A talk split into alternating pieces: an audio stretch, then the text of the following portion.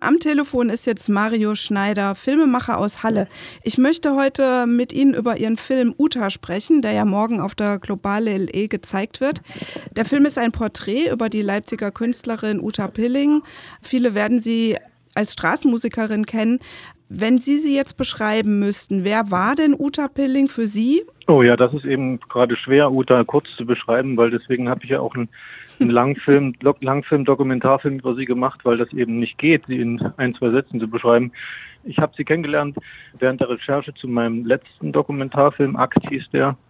Da ging es um Aktmodelle in Leipzig. Und da war sie halt eine der, der Aktmodelle. Also das hat sie halt auch gemacht in ihrem Leben. Also Modell gestanden für junge Künstler. Bekannt ist sie sicherlich in Leipzig, also ich sage mal als das Original der Stadt im, äh, aus der Peterstraße, wo sie tagtäglich gesungen hat mit ihrem Akkordeon und ich sag mal mit ihrer unverwechselbaren Stimme und ihren sehr zum Teil sehr provokanten, aber eben auch sehr mhm. emotionalen und herzberührenden Liedern, die sie halt selber auch geschrieben hat. Äh, sie hat gemalt, sie, sie hat äh, Collagen gemacht, sie war immer künstlerisch tätig, hat auch ihre Texte selber geschrieben als sie blind wurde oder nahezu blind vor 10, 15 Jahren, hat sie halt sich von der Malerei trennen müssen und hat deswegen halt zum Akkordeon gegriffen. Und seitdem war sie halt, ich sag mal, ein fester Bestandteil der, der Musikerszene in, in Sachsen. Ja. Sie wohnte so zwei, drei Straßen weiter von mir und sie hat manchmal auch einfach auf der Straße gesungen, wenn sie unterwegs war. Das fand ich besonders schön. Wenn man so bei offenem Fenster manchmal zu Hause saß, dann hat man sie manchmal auch gehört. Also sie gehörte äh, durchaus auch in, in dem Stadtteil, in dem sie gewohnt hat, so zum Straßenbild. Ähm, ja, Sie haben es schon kurz angerissen. Die Idee zu dem Film ist quasi entstanden, weil Sie sie über den vorherigen Film kennengelernt haben und da quasi entdeckt haben, was für eine Geschichte hinter ihr noch steckt. Ja, Sie haben jetzt schon erwähnt, dass Sie Uta Pilling quasi über Ihren vorherigen Film Akt kennengelernt haben und ist dann da auch die Idee für den Langfilm entstanden, dass Sie gesagt haben, okay, in der Frau steckt so viel noch an Geschichte, die man erzählen kann? Ja, tatsächlich war es so, dass, dass ich halt in dem, in dem Aktfilm für sie relativ wenig Raum hatte, wie auch für die anderen Protagonisten. Aber bei ihr war das doch äh, gravierend aufgrund ihrer äh, doch sehr wechselhaften Lebensgeschichte und natürlich auch ihres hohen Alters, äh, dass, äh, dass ich gemerkt habe, da muss eigentlich ein, ein Langfilm äh, passieren. Aber es waren auch Erlebnisse nach den, nach den Filmvorführungen. Äh, der Film ging ja auch durch, durch die Kinos in Deutschland und da kamen dann sehr oft Leute auch auf mich zu und sagten, ja, die Frau ist ja so, in, so spannend, wollen Sie denn da nicht auch einen längeren Film drehen? Und das hat mich dann auch nochmal bestärkt darin, ja, dass, dass das auch eben ein Thema für einen Langfilm ist, ja. Mhm. Und wie fand Frau Pilling das? Naja, also ich muss sagen, Uta ist jemand, der der sich jetzt nicht in den Vordergrund drängt oder jetzt unbedingt mhm. äh, einen Film über sich gemacht sehen will. Also das, ich sag mal so, dadurch, dass wir da schon befreundet waren zu der Zeit, äh, war das, sage ich mal, eine, eine, Kleinigkeit, sie davon jetzt zu überzeugen, äh, weil sie eben auch die Reaktionen auf den ersten Film halt dann auch kannte und wusste, was ich für Filme mhm. mache. Mhm. War das jetzt wenig Überzeugungsarbeit. Ähm, leider habe ich den Film jetzt noch nicht in kompletter Länge sehen können, aber die Ausschnitte, ähm, die man so sehen kann, die sind schon im wahrsten Sinne des Wortes sehr nah dran. Ähm, ja, können Sie mir ein bisschen erzählen, wie Sie vorgegangen sind bei dem Film? Wenn ich einen Film mache, dann stelle ich mich auf eine längere Drehzeit mhm. auch ein, also auf eine längere Zeit, die ich mit den Protagonisten verbringe. Also auch im Vorfeld. Das heißt, äh, ein Jahr Drehzeit ist bei mir eigentlich relativ normal.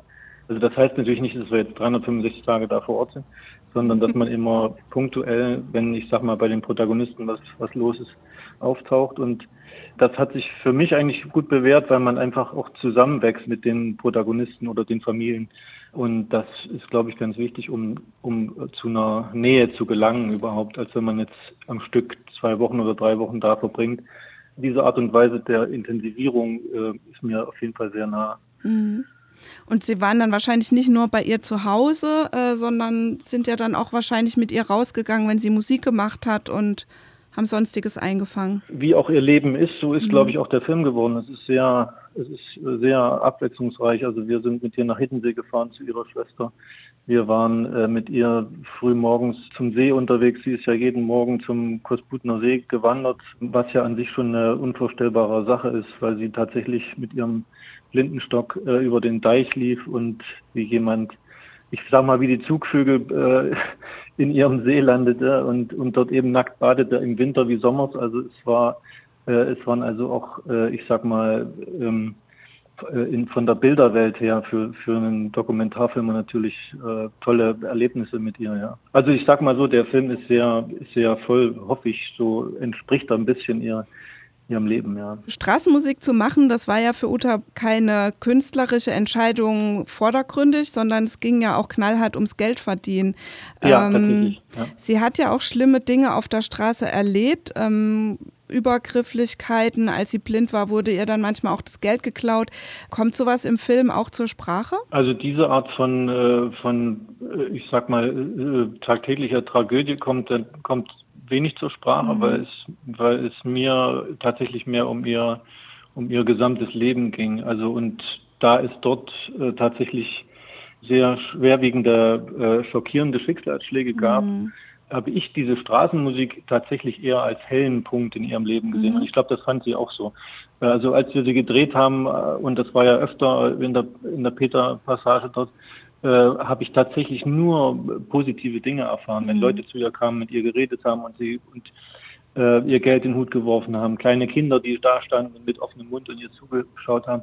Das waren alles Erlebnisse, die für mich durch, durchweg positiv waren. Also das und diese paar schlechten Erlebnisse, ich glaube, ich glaube, das würde sie heute immer noch so sehen, äh, waren für sie äh, tatsächlich eine in der, so in der Minderheit, dass es, ich sag mal so, kaum eine Rede wert ist. Mm, okay. Ähm, nun ist ja Ihr Film im Mai diesen Jahres auf einem Festival in München gelaufen.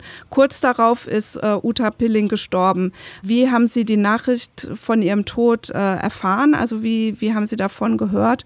Und ja, jetzt hat es ja so einen traurigen Aspekt halt auch, den Film immer zu zeigen. Ähm, ja, wie gehen Sie damit um? Ich habe davon erfahren und nicht mal von ihrem Tod. Ich, ich war in, in, in Prero im, im Urlaub mit meiner Familie und wir waren am Strand und ihre Tochter rief mich an und sagte, dass es Uta schlecht geht, dass sie im mhm. Krankenhaus ist und dass die Chancen halt schlecht stehen. Und ich war tatsächlich äh, erschüttert, weil ich nicht mit so einer schnellen Situation gerechnet hatte. Also und ich habe tatsächlich dann, äh, dann als wir, wir sind einen Tag eher aus dem Urlaub zurückgefahren und ich habe sie noch im Krankenhaus besucht und habe sie in, an ihrem letzten Lebenstag sozusagen noch sehen dürfen und mich von ihr verabschieden dürfen. Das war, das war gut, ja, also weil wir eben befreundet waren. Und äh, tatsächlich ist mir so gegangen in den, in den ersten Wochen, dass ich dachte, das ist, ähm, das ist schlimm, dass, dass man so einen Menschen in der in der Welt, aus der Welt verliert. Ja. Mhm. Und ähm, der Stadt wird sie ja eben auch fehlen in der Peter-Passage, sage ich jetzt mal so und generell. Ja, es ist auch äh, komisch, dass sie nicht mehr da ist äh, bei uns im ja. Stadtteil oder in der Stadt. Das kann ich total bestätigen. In unserem Gespräch kann man jetzt schon raushören, dass äh, Uta Pilling eine besondere Leipzigerin auch war. Also sie gehörte zu dem Stadtbild. Ähm, sie ist eine Künstlerin dieser Stadt. Das muss man auf jeden Fall anerkennen. Sie haben ja selbst jetzt auch mit dem Film ein Stück weit ein Andenken an sie geschaffen, ohne dass es vielleicht so geplant war. Ähm, wie wünschen Sie sich, dass man sich künftig an sie erinnert? Ich denke, dass, dass die Menschen die ihr auf der Straße begegnet sind, sie als das sehen, als das, als, als dass ich sie auch in dem Film so sehe, also als ein Menschen, der wirklich viel, viel erlebt hat ein, äh, und viele Schicksalsschläge hinter sich hat und trotzdem ähm, diese Zuversicht nicht verloren hat, also ans Leben zu glauben. Also Uta war jemand, der immer auf Menschen zugeht und, und immer versucht, das, das Positive im Menschen zu finden. Also und das hat mich, hat mich eigentlich am meisten an ihr fasziniert. Und ich glaube, das wird auch, wird, wird auch bleiben. Also jetzt nicht nur durch den Film, aber ich glaube, wenn man sich, wenn man dann durch die Straßen geht und, und sich an sie erinnert, die Stimme, die fehlt sozusagen in der Straße, mhm. dann wird einem vielleicht das auch fehlen, diese, dieser positive Ruf, Zuruf, der dort, der dort stattfand. Mhm. Dann ähm, herzlichen Dank. Wir sehen uns dann vielleicht morgen am Richard Wagner Hain. Und ja. ähm, vielen Dank für das Interview. Ja, gern. Tschüss. So, ich bin, ich mache nur mal hier auf